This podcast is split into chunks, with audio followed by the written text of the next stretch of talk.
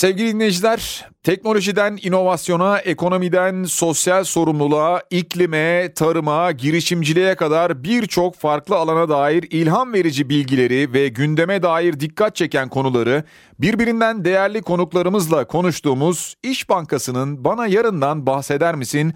Podcast kanalında bugün konuğumuz Tema Vakfı Yönetim Kurulu Başkanı Deniz Ataç. Deniz Hanım merhaba. Merhaba, nasılsınız? Teşekkür ederim, sağ olun. Deniz Hanım şimdi tema deyince aklımıza muhakkak ilk olarak erozyonla mücadele geliyor. Yani bizim yaş grubumuz bunu belki çok daha iyi biliyor, yakından tanıyor. E, tabii ki ağaçlandırma çalışmaları da geliyor. Ancak tema aynı zamanda Doğal Varlıkları Koruma Vakfı.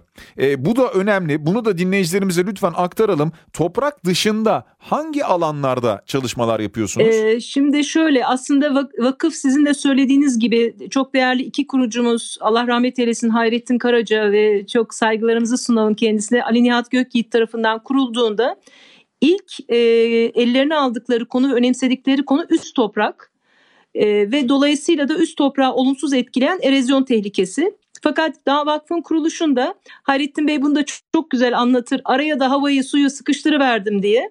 Ee, evet evet doğal varlıkları da içine katıyorlar ve tabii ki erozyonun e, en büyük tedavisi ağaçlandırma ve hatta bitkilendirme yani ikisini birlikte konuşmak doğru olur. Çünkü illa ağaç olması gerekmiyor. Önemli olan toprağın üstünde toprağı tutacak bitkinin de olması. Daha sonra biz bu çalışma alanlarına iklim değişikliğini artık biliyorsunuz iklim krizi diyoruz ne yazık ki. İklim krizini de ek, ekledik.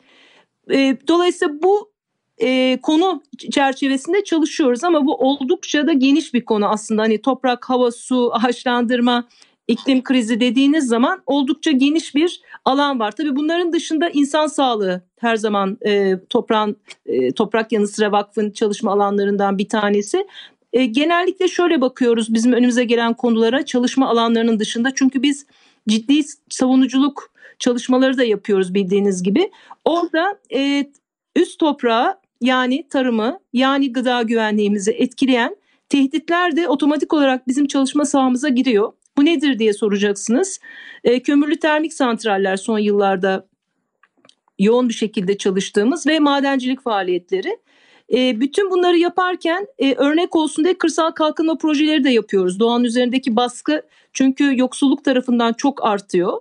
Orada örnek projeler e, yapıyoruz ki bakın hani bu şekilde yaparsak sonuç alabiliriz ve doğa üzerindeki baskıyı azaltabiliriz demek için. Bir de tabii en önemli fonksiyonlarımızdan bir tanesi eğitim.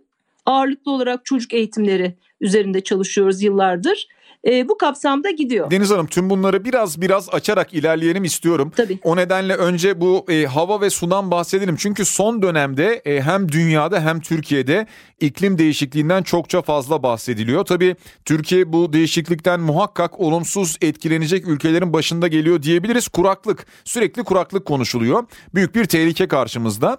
Ama tabii bu kuraklığı insanlar sanki çok önemsemiyorlar gibi. Yani mesela ben şu dönemi yaşıyorum aman e, bu kuraklık bana dokunmayacak diye düşünüyoruz. Kendi kısa hayatımızı düşünüyoruz herhalde. Bunun önemini çok fark edemiyoruz gibi görünüyor. Neden sizce ve ne gibi önlemler almak gerekir? Ee, şimdi şöyle bakın e, doğadaki döngüler e, çok yavaş çalışıyor aslında. Yani biz e, kendi hayatımız kadar zannediyoruz her şeyi ama doğa çok yavaş hareket ediyor. Onun için de çok güzel sonuçlar alıyor. Şey, olumlu anlamda söylüyor. Mesela biyoçeşitliğe baktığınız zaman e, evrim içerisinde gelişmiş canlılara, bitkilere baktığınız zaman hayret ediyorsunuz. Yani gerçekten böyle bir şey nasıl olabilir ama o kadar uzun yıllar içinde milyonlarca yılda bazen milyarlarca yılda bunlar oluşuyor. Biz ise 80 sene 90 sene yaşayan aslında çok kısa ömürlü fanileriz yani öyle söyleyeyim. E, biz bu yavaşlığı hissedemiyoruz. Bunun da birkaç tane nedeni var. Bir, kendi hakikaten zaman anlayışımız farklı. İkincisi de o kadar şehirlerde ve doğadan uzak yaşıyoruz ki tamamen konunun sanki dışındayız ve su e, bizim çeşmemizden akan ve her zaman akacak. İşte marketteki yiyecekler her zaman gelecek ve biz gittiğimizde hep onları bulacakmışız gibi yaşıyoruz. Oysa bu değişimleri anlayabilmek için mesela köyde yaşasaydık bunu çok daha erken fark ederdik. Çünkü köyde yaşayan vatandaşlarımız bunu görüyor. İklim değişikliğini her gün hayatlarının içinde görüyor. Bizim şehirler olarak doğaya biraz daha yaklaşmamız gidiyor. Yani en baş, en basitinden sık sık bir parka gidip parka bile gözlemlese şehirde yaşayan vatandaşlarımız doğadaki değişimi göreceklerdir. Çok koptuk e, Güçlü Bey. Yani doğadan o kadar koptuk ki doğadaki gelişmeleri, olumsuzlukları ne yazık ki fark edemiyoruz. Ama en azından şunu yapabiliriz. Mümkün olduğu kadar doğaya çıkıp gözlem yapmak, yani sadece etrafa bakıp manzara izlemek değil. Ne oluyor? Ağaçlarda ne oluyor? Hangi dönemde? Toprak nasıl? Hangi canlılar var gibi gerçekten gözlem yapmamız. Öbür taraftan da tabii çok ciddi veri var aslında. Yani biz tem olarak da çok veri yayınlıyoruz, rapor yayınlıyoruz. Yani şöyle çok basit bir şey söyleyeyim size. Bir projeksiyon yapılıyor. Türkiye'de 2100 yılına kadar toplam su potansiyeli en iyi senaryoda %15-20, kötü senaryoda ise %40 ila 45 oranında azalacak. Yani bu kadar aslında e, ne diyeyim size e, ürkütücü rakamlarla karşı karşıyayız. Onun için bütün alışkanlıklarımızı gözden geçirmemiz gerekiyor. Hem biz kentliler şehirde hem tarımda hem bütün dağıtım ağlarında her yerde bütün doğal varlıkları yani hem su hem hava hepsini açıkçası kullanırken doğaya uyumlu olmamız gerekiyor. Evet aslında bir yandan teknoloji gelişiyor. Bu gelişen teknolojiyi kendi lehimize olumlu anlamda kullanabileceğimiz gibi bir yandan bu teknolojiyi kullanırken maalesef işte e, havayı da kirletebiliyoruz.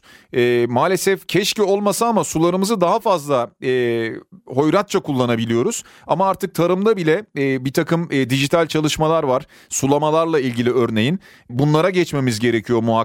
Yani sürdürülebilirliğe bir başlamak aslında daha sonra devam edebilmek gerekiyor. Ama tüm bunlar için herhalde e, mesela finansla ilgili konuşurken hep söylenir ya finansal okur yazarlıktan bahsedilir. Tüm bunlar için de herhalde bir ekolojik okur yazarlık da gerekiyor. Çalışmalarınız arasında böyle bir eğitim, ekolojik okur yazarlık eğitimi de var mı? E, aslına bakarsanız biz uzun yıllardır yani aşağı yukarı 8-9 yıldır bütün eğitim çalışmalarını bu çerçeve altında yürütüyoruz. Yani bütün amacımız hem çocuklarımızın hem yetişkinlerin ekolojik okur yazar olmaları. Bu ne demek diye şimdi belki bazı dinleyicilerimiz sorabilir. Bu şu demek aslında doğayı tanımak, doğanın nasıl çalıştığının farkında olmak ve kendi bütün yaşam biçimlerimizi hem günlük yaşamımızı hem de devlet yönetiminde, şehir yönetiminde, ilçe yönetiminde her yerde doğanın sınırlarını bilerek e, yapmak. Yani bir tane küçücük bir örnek vereyim. Ee, mesela diyelim ki ben bir şehir planlamacıyım ve bir büyükşehir belediyesinde ya da bir ilçe belediyesinde çalışıyorum ve bir planlama yapmam gerekiyor. Ee, bir tesisi konduracağım ya da bir eğitim merkezini konduracağım bir yere ya da bir yol geçireceğim. Eğer onun kendi söyleyin yetki alanındaysa Şimdi buna bir tarım arazisini, birinci sınıf tarım arazisinin hemen yanından ya da ortasından geçirmek var ya da marjinal bir alanın içinden geçirmek var. Şimdi eğer bu bilinci biz bütün seviyelerde hepimiz elde edebilirsek o zaman doğayı korumamız çok daha kolay. Ama bunun için de gerçekten ilgilenmemiz, bilgilenmemiz ve ondan sonra da tepki göstermemiz gerekiyor. Yani ilgilenmemiz gerekiyor, okumamız gerekiyor, öğrenmeye çalışmamız gerekiyor. Ben bütün e, dinleyicilerimizden e, doğaya ilgi duymalarını rica ediyorum. Valla Deniz Hanım biz daha çok hangisi para getirecekse kısa vadede maalesef ona bakıyoruz gibi. Öyle bir görüntü var. Yani oradan bir işte tarla yolu falan diyorsunuz hiç önemli değil. Tarlanın ortasına da gerekirse bina dikmeyi tercih etmişiz bugünlere kadar. Ee, umarız bundan sonra böyle olmaz tabii. Yani insanoğlu aslında geleceğini belirliyor Güçlü Bey. Yani eğer e, bunları yapmazsak gezegen bizsiz de olabilir. Hep biliyorsunuz 6. yok oluş konuşuluyor.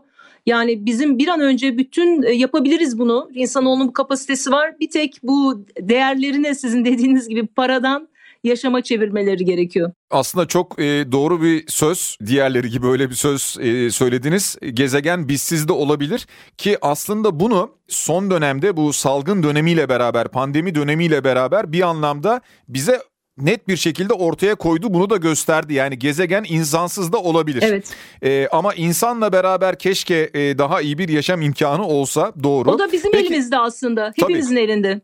Doğru doğru muhakkak. Bu eğitim programlarından şimdi bahsediyoruz. E, doğa eğitim programlarına da destek oluyorsunuz bir yandan. Bunlara destek olurken siz nasıl destek buluyorsunuz da destek olabiliyorsunuz onu soracağım. E, şimdi biz uzun yıllar aslında e, bizim bağışçılarımızın bize yaptığı şartsız bağışlar yani bize iki tür bağış gelir şartlı ve şartsız olarak.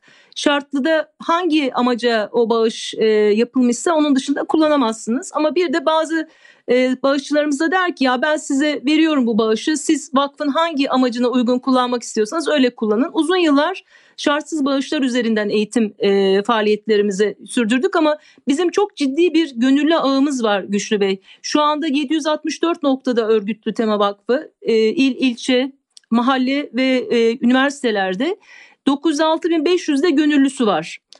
E, tabii bunların hepsi aktif değil bu 900 bin gönüllünün ama biz aktif gönüllülerimizle beraber aslında bu, bu projeleri tabii çok onların sayesinde çok e, uygun maliyetlere şey yapabiliyoruz, gerçekleştirebiliyoruz.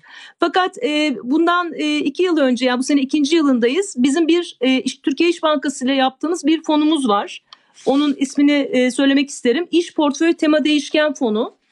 E, bu fon e, eski bir fon aslında 2007'de kurulmuş bir fon. Bu fonun yönetim gelirlerinin yarısını İş Bankası e, bize aktarıyor ve biz aktardığı bu fonun e, e, bir bölümüyle projeler oluşturuyoruz. O biriktirdiğimiz kaynakla iki senedir minik tema ve yavru tema eğitim programlarını bu çevre fonu e, bizim için destekliyor. Minik tema yavru tema ne diye sorarsanız e, bizim minik tema okul öncesi çocuklarımızın e, için hazırlanmış olan eğitim programları yavru temada ilkokul seviyesindeki çocuklarımız için e, düzenlenmiş. Çünkü çocukların ta, takdir edersiniz her yaştaki öğrenme biçimleri ve yetkinlikleri farklı. Onun için aslında dört program var. Onun iki tanesini şu andaki büyük kısmı e, yavru tema ve minik temayı İş Bankası tema değişken fonunun yarattığı kaynak üzerinden destekliyoruz. Evet ben tekrar aslında tema deyince akla ilk gelen erozyonla mücadeleye bir dönmek istiyorum. Çünkü Türkiye'de her sene tonlarca verimli toprağın kaybedildiği haberleri yapılıyor. Zaman zaman siz de hatta her zaman siz duyurusunu yapıyorsunuz. Zaman zaman medyada haber oluyor zaman zaman olmuyor. Evet. Ama şöyle ifadeler daha etkili oluyor herhalde. İşte bir Konya kadar toprağımızı kaybettik veya bir İstanbul kadar toprağımızı kaybettik gibi e, açıklamalar daha etkili geliyor sanki insanlara. Evet. Bu tarım topraklarında verimli topraklarda son durumumuz nedir? Yılda ortalama kaç ton toprağını kaybediyor Türkiye? Şöyle size daha global bir rakam vereceğim. E, çünkü e, daha hani etkisini anlatmak için. Şimdi biz tarım topraklarını değişik nedenlerle kaybediyoruz. Bunlardan bir tanesi kentleşme. Tabii e, nüfus arttıkça ve kentlerdeki e, nüfus miktarı da yükseldikçe bizim daha çok e, ev için e, veya işte okul için diğer ihtiyaçlarımız için toprağa e, ihtiyacımız oluyor ve ne yazık ki pek çok ilde tarım toprakları e, biz diyoruz ki betonla mühürleniyor.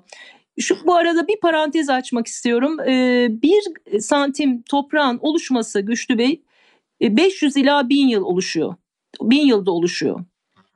Yani düşünebiliyor musunuz siz 50 santim toprağı mühürlediğiniz zaman doğanın size binlerce yılda sunduğu bir e, varlığı yok ediyorsunuz.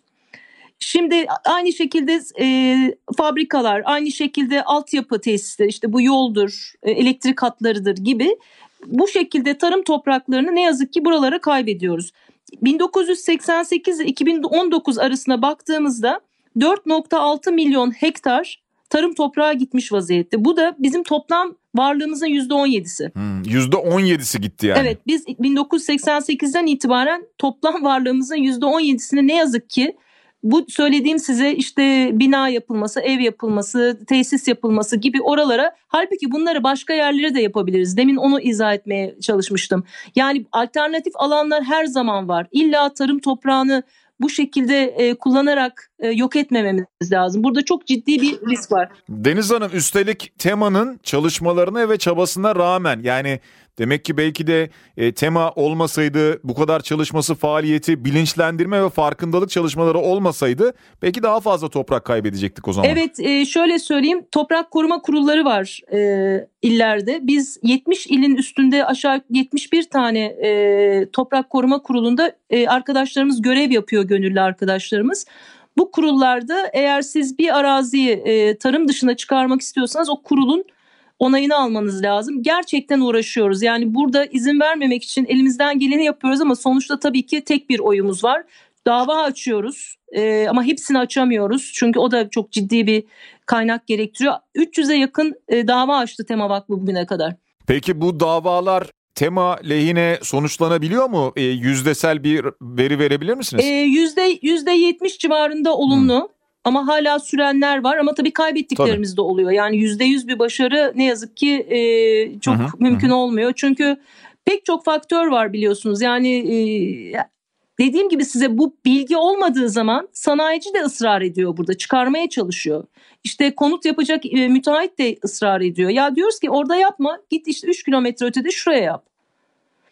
E, ama e, bu bilincin oluşması gerekiyor. Ne yazık ki böyle bir eksikliğimiz var. Şimdi bilmiyorum bir sayı verebilir misiniz ama tema olarak bugüne kadar ne kadar fidan diktiniz? Tabii ki, Bu fidanların tabii ki. kaçı toprağa tutundu? Bu kısmı da önemli çünkü. Tabii ki. Ve fidanlar dikildikten sonra yani bunların bakımları nasıl sağlanıyor? Ne, ne gibi çalışmalar yapıyorsunuz? Bunları öğrenebilir miyiz Deniz Tabii. Hanım? Bugüne kadar 18.6 milyon fidan dikildi. Yani aşağı yukarı 19 milyon fidan dikildi. Bu 22 bin futbol sahası ediyor. E, ee, 700 milyonda meşe palamutu ekimi yapıldı e, başından beri. Burada şöyle yapıyoruz. E, biz Orman Bakanlığı, Orman, e, Orman Genel Müdürlüğü ile bu çalışmaları sürdürüyoruz. Aslında bakanlık bunu yaptıktan sonra 3 yıl bakımını yapıyor ama biz de mutlaka 3 yıl bu sahaları yakın bir şekilde izliyoruz. Eğer sahalarda bir problem varsa giderilmesi için Orman Genel Müdürlüğü ile birlikte çalışıyoruz ve onları takip ediyoruz bu tamamlamaların yapılması, bir sorun varsa onların giderilmesi için ve çok iyi gidiyor. Tabii bütün sahaların dolaşılması gerekiyor yıl boyunca. Burada da %86 başarı oranı var bizim hatıra ormanı sahalarımızın ki bu çok iyi bir oran. Ben biraz önce verdiğiniz örnekteki tabii o benzetmeye takıldım. 22 bin futbol sahası büyüklüğünde dediniz değil mi 19 milyon fidan için? Evet, evet, evet. Aynı şekilde Meşe Palamu da tesadüfen 22 bin futbol sahası. Yani toplam çalışma alanı 44 bin futbol sahası. Evet belki daha net bizi dinleyenlerin gözünde canlanacaktır. Ben de defalarca aslında e, İş Bankası ile beraber yürüttüğünüz 81 ilde 81 orman fidan dikimlerine katılmıştım. Yani benim adıma dikilen fidanlar da vardı. Ben de gittim toprakla buluşup o fidanı diktim.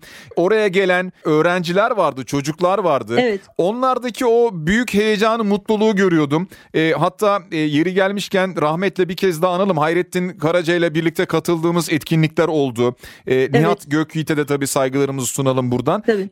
Biraz bu çalışmaları anlatabilir misiniz? Çocuklar doğayı ne kadar tanıyor? E, oraya geldiklerinde nasıl heyecanlar yaşıyorlar? Aslında 81'de 81 Orman Projesi projesi 10 yıllık bir proje ve sanıyorum e, yani benim bilgim dahilinde ki aksini görmedim açıkçası. Bugüne kadar yapılmış en büyük sosyal sorumluluk projesi. Ciddi bir kaynak ayrıldı bu iş için. İş Bankası sonuna kadar da bunu destekledi. E, siz de katıldınız. İşte pek çok şehirde fidan dikim törenleri yapıldı ve oraya çocuklar da geldi. Aslında fidan dikimi çocuğu da büyüğü de herkesi çok mutlu eden bir faaliyet. Ee, çocuklar aslında yine söyleyeceğim köydeki çocuklar daha iyi tanıyor. Kentteki çocuklar ne yazık ki o kadar tanımıyorlar. Fakat zaten bizim bu yavru tema, minik tema programlarının da bütün amacı çocukları doğayla yaklaştırmak. Ama burada Güçlü Bey mutlaka anne babalar da dinliyordur. Anne babalar ne kadar doğaya çıkarsa, çocukların da ne kadar doğaya çıkarırlarsa çocuklar o kadar yakın olabilir. Aslında biz tam tersini yapmaya çalışıyoruz. Çocuklara eğitmeye çalışıyoruz ki anne babalarını da sürüklesinler. Ee, çocuklar tabii ki şehirdekiler çok farkında değil ama okulda çok ciddi bilinçleniyorlar. Yani pek çok evde özellikle bu sürdürülebilirlik konularında çocukların e, annelerini babalarını zorladıklarıyla ilgili pek çok örnek duyuyoruz ve yaşıyoruz. E, ama daha çok işimiz de var tabii ki. Çünkü biz e, tabii ki ne olursa olsun Türkiye'nin sayıları yüksek, e, belli bir sayıda çocuğa erişebiliyoruz. Ama genel olarak eğitim programlarının içine doğa girmeye başladı. Bu yani çok önemli. Eğitim programlarının içerisinde doğayı görüyor olmamız önemli. Sadece Tema Vakfı'nın katkılarıyla değil, e, bütün kurum kuruluşların katkıları ve desteğiyle bunun yapılması gerekiyor muhakkak. Aynı zamanda sizin e, Tema'nın bir de kırsal kalkınma ile ilgili çalışmaları var. Evet. Biraz önce programın e, yayının hemen başında bahsetmiştiniz siz. Ne gibi çalışmalar yapılıyor kırsal kalkınmaya ilişkin? Şu anda iki tane büyük proje yürütüyoruz ve bizim kırsal kalkınma projelerimiz oldukça uzun soluklu. Mesela bir tanesi e, 10. yılında şu anda. E, burada marka söylememin bir şey var mı bilmiyorum ama. Buyurun e, lütfen. E, e, damak çikolata için yapıyoruz bunu. 10. yılında proje. Buradaki e, konu Antep fıstığı ağaçlarının veriminin yükseltilmesi ve sürdürülebilir tarım yöntemleriyle bunun yapılması. E, ne, çünkü Türkiye aslında dünyanın ilk üçe giren e, alan bak, bak, baktığınız ağaç sayısı olarak baktığınız zaman üreticilerinden biri. Ancak ağaç başına verimimiz düşük. Biz bunu 10 yıl önce gözlemledik ve Çikolatanın içinde de biliyorsunuz Antep fıstığı kullanılıyor. Türkiye'nin de çok sevdiği bir çikolata damak. Çok enteresan böyle hakikaten tutkun olduğu bir çikolata. Burada nasıl yapabiliriz? Ama burada hiçbir şekilde yani satın alma fonksiyonu yok. Tamamen sosyal sorumluluk nedeniyle yapılıyor. Yani orada bahçelerden fıstık alacaklar gibi bir şeyle çıkılmadı. Bunu özellikle söylemek istiyorum çünkü çok önemli. Ee, burada e, biz e, başladık projeye ve her 3 yılda projeyi büyüterek götürdük. Şu anda şöyle çok güzel bir sonuç var. E, 9 yılda 2011 ile 2019 yılı arasında toplam verim artışı %149 oldu. Öbür taraftan tabii fıstığın kalitesi de önemli. Orada da %24'lük bir kalite artışı sağladık. Bu şunu gösteriyor aslında. İnanın yaptığımız hiçbir şey çok böyle olmayacak hani şeyler değil ama biz burada e, bilimle e, çiftçiyi buluşturmaya çalışıyoruz. O arada da mesela Antep'teki e, Antep Fıstığı Araştırma Enstitüsü de Tarım Bakanlığı'na bağlı bizimle beraber çalışıyor. Bir üçlü, dörtlü, beşli birliktelikler kurarak oradan sinerji çıkarıp ama projeyi biz yöneterek ki orada bir e, bizim bir büyüğümüz var orman mühendisi. Yani bütün hayatını bu işe gerçekten adadı. Bütün çiftçilerle ki çiftçilerin biliyorsunuz yaşları da Türkiye'de ne yazık ki çok yüksek. Yani 60'a yakın ortalama yaş. Hani tabii biz başladığımızda daha gençler şimdi onlar da yaşlandı. E, çok güzel sonuçlar alıyoruz. Bir başka e, proje, ikinci proje üstünde durduğumuz o da üçüncü dönemine girecek. E, Doğuş Çay'la yaptığımız Rize'deki çay topraklarının aslında iyileştirilmesi projesi. Orada da çok yoğun ve yanlış gübre kullanımı vardı. E, dolayısıyla hem toprak çok asitleşmişti hem de e, yeraltı sularına ve yerüstü sularına çok ciddi kimyasal karışıyor tabii düzgün yapmazsanız. Burada iki yıl çok ciddi farkındalık çalışması yaptık ve binlerce insana yaptıklarının doğru olmadığını aktardık. Ve çok iyi bir e, kabul gördü bölgede. Sonra 6 tane uygulama bahçesi yaptık.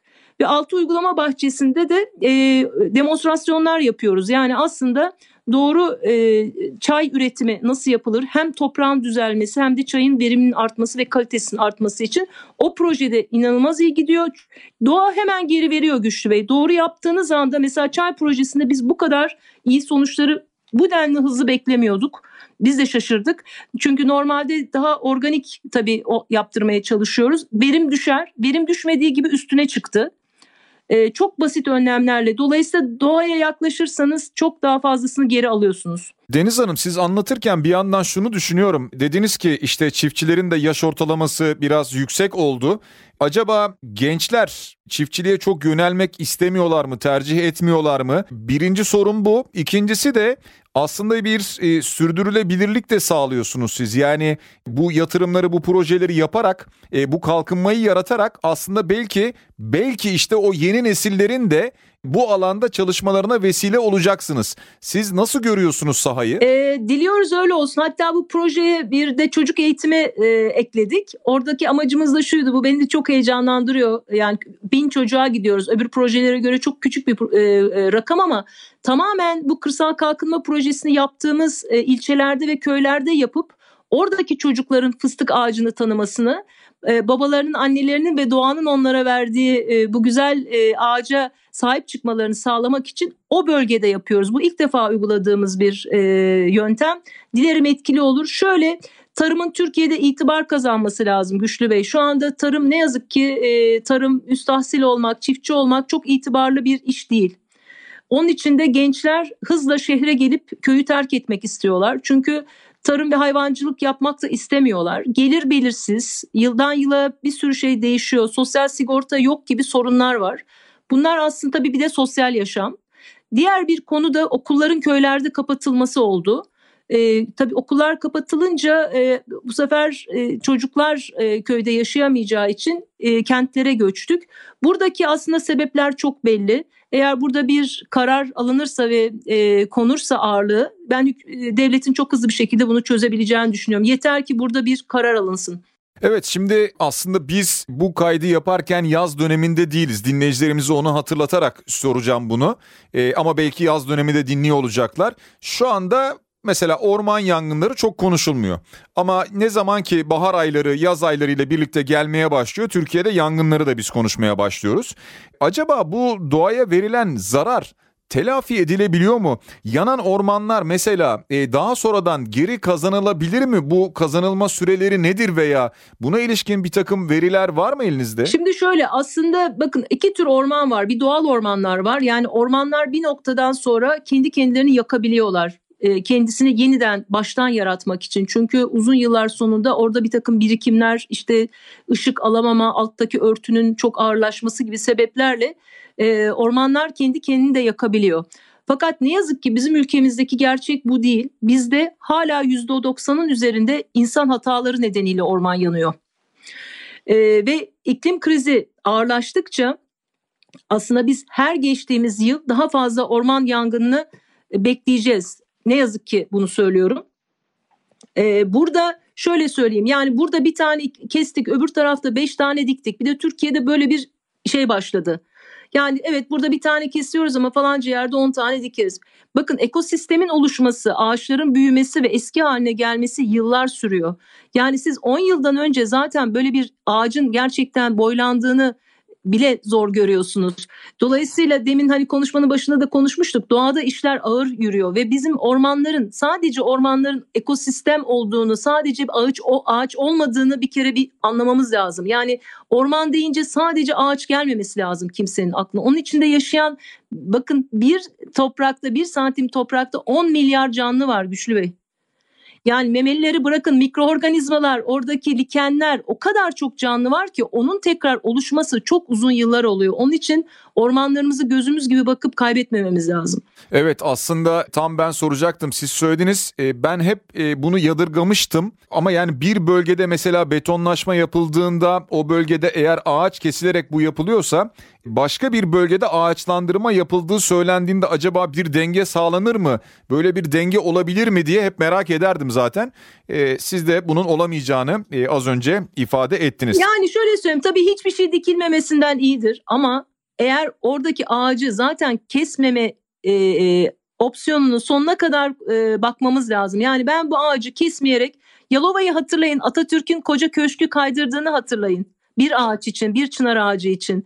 Yani eğer o o gözle bakmamız lazım. Yani eğer e, şart değilse ki şart nedir bilmiyorum tabii bu duruma göre değişir. Kesinlikle o ağacın ya da tarım toprağının e, yok edilmemesi o şekilde çözüme gitmemiz lazım. Yani o gözlüklerle bakmamız lazım doğaya. Kendi iyiliğimiz için bu arada ağacın iyiliği için değil. Çünkü o yaşamazsa biz de yaşayamayacağız yayının başında yine insan sağlığını da önemsiyoruz dediniz. Zaten insan sağlığı da belki önemsendiği için tüm bu çalışmalar yapılıyor bir yandan. Kesinlikle. Geleceği nasıl görüyorsunuz? Biraz onu alabilir miyim sizden? Yani Tema Vakfı olarak siz geleceğimizi nasıl görüyorsunuz? Toprağımızı, havamızı, suyumuzu, işte az önce bahsettiğiniz mikroorganizmalara kadar umutlu musunuz? Umudunuz ne boyutta? Bunu öğrenebilir miyim Deniz Hanım? Ee, şöyle bakın e, sivil toplum kuruluşlarının zaten birinci görevi e, farkındalık yaratarak e, kanun yapıcılara e, kamuoyu üzerinden baskı yaparak e, sorun gördüğü sorunların çözülmesine yardımcı olmak. E, dolayısıyla biz burada bütün e, gücümüzle hem örnek göstererek hem e, rapor yazarak tamamen bilimsel e, hareket ederek ya da yasalara bağlı olarak hareket ederek gerçekleri ortaya koymak istiyoruz. Orta dönemi, uzun dönemi ortaya koyuyoruz. Burada bütün topluma düşen illa tema olması gerek değil ama doğa STK'larına ya bize gelirlerse çok mutlu oluruz tabii o açıda söylemiyorum yanlış anlaşılmasın ama yani sadece tema değil konu. Bütün e, sivil toplum kuruluşlarına başka konularda da girmeleri ve aktif çalışmaları ve baskı yapmak için bu baskı derken çok değişik yöntemler var. Yani bir milletvekiline bir dost sohbetinde bile bunları söylemeniz çok etkili. Veya yolladığınız bir dilekçe çok önemli ya da gelip aktif olarak bizlerle çalışabilirsiniz. Ama biz bunu karar vericilere ancak kendi gücümüzü kullanarak yaptırabiliriz. Orada da kamuoyuna desteğine her zaman çok ihtiyacımız var. Peki son olarak şunu soracağım. Vakıfların veya tema gibi bir vakfın tabii ki e, projelerini hayata geçirebilmek için az önce de konuştuğumuz üzere bir bütçeye ihtiyacı var. Bir gelire de ihtiyacı var. Tema hangi yollardan gelir sağlıyor? Yani web sitesinden bağış kanalları muhakkak var. Çeşitli ürünler de satıyorsunuz. Biraz bunları anlatabilir misiniz bize? Tabii. E, şimdi şöyle biz de bağışlarla yaşıyoruz. Bağışlar derken işte bazı bağışçılarımızın düzenli olarak her ay bize yatırdığı, biz hiçbir şey istemeden bağış yapanlar var düzenli olarak Fidan bağışları çok önemli bizim için. Ürün dediniz e, e, davetiyeler işte çocuk e, tebrik ürünleri web sitemize girerlerse görürler. Son derecede özenli bir şekilde hazırlıyoruz onları. Magnetler, Magnetler var, aksesuarlar var, evet, nikah e, düğün aksesuarları. Evet, düğünlerde kullanılacak masa aksesuarları var. Bu, buradan ciddi bir gelir elde ediyoruz ama bu sene tabii bu, bu tip e, olaylar çok sınırlandığı için oradaki şeylerimiz e, çok diş, ciddi düştü bağışlarımız. Ama fidan devam ediyor ve büyüyerek devam ediyor. Öbür taraftan bizim bir kartımız var. E, çok da arzu ederiz dinleyicilerin de bu karta bakması. Tema Maksimum kart bir kredi kartı bu. Oradan ciddi bir gelirimiz var. İş Bankası ile beraber yaptığımız. Burada e, kart sahibinden hiçbir şey e, istenmiyor. Sadece İş Bankası yine kendi komisyonun bir kısmını Tema Vakfı'na aktarıyor ve biz işte yıllardır zaten o nasıl yapıyorsunuz dediniz ya o şartsız bağışların bir kısmı oradan geliyor. Bir iktisadi işletmemiz var. Peyzaj işi yapar ve aşağı yukarı 40 sahada e, peyzaj hizmeti veriyor. Onun e, dönem sonu net geliri vakfa aktarılıyor.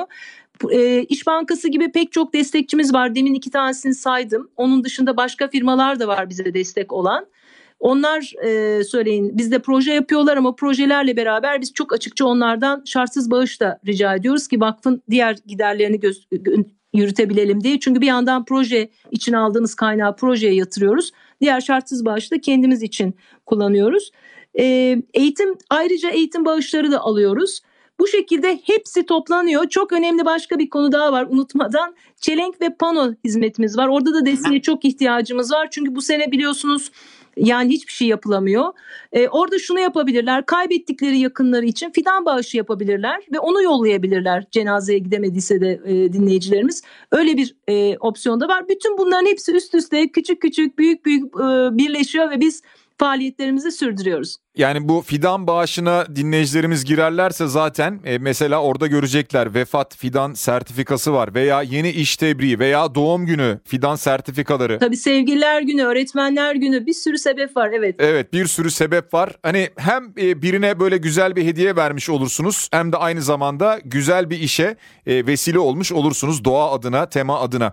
Deniz Hanım çok teşekkür ediyoruz. Sağ olun. Rica ederim. Ben çok teşekkür ederim bu fırsatı verdiğiniz için vakfı tanıtmak için. Çok teşekkür ediyorum. Sevgili dinleyiciler bana yarından bahseder misin? Podcast kanalında bugün konuğumuz Tema Vakfı Yönetim Kurulu Başkanı Deniz Ataç'tı. Kendisine bir kez daha teşekkür ediyoruz.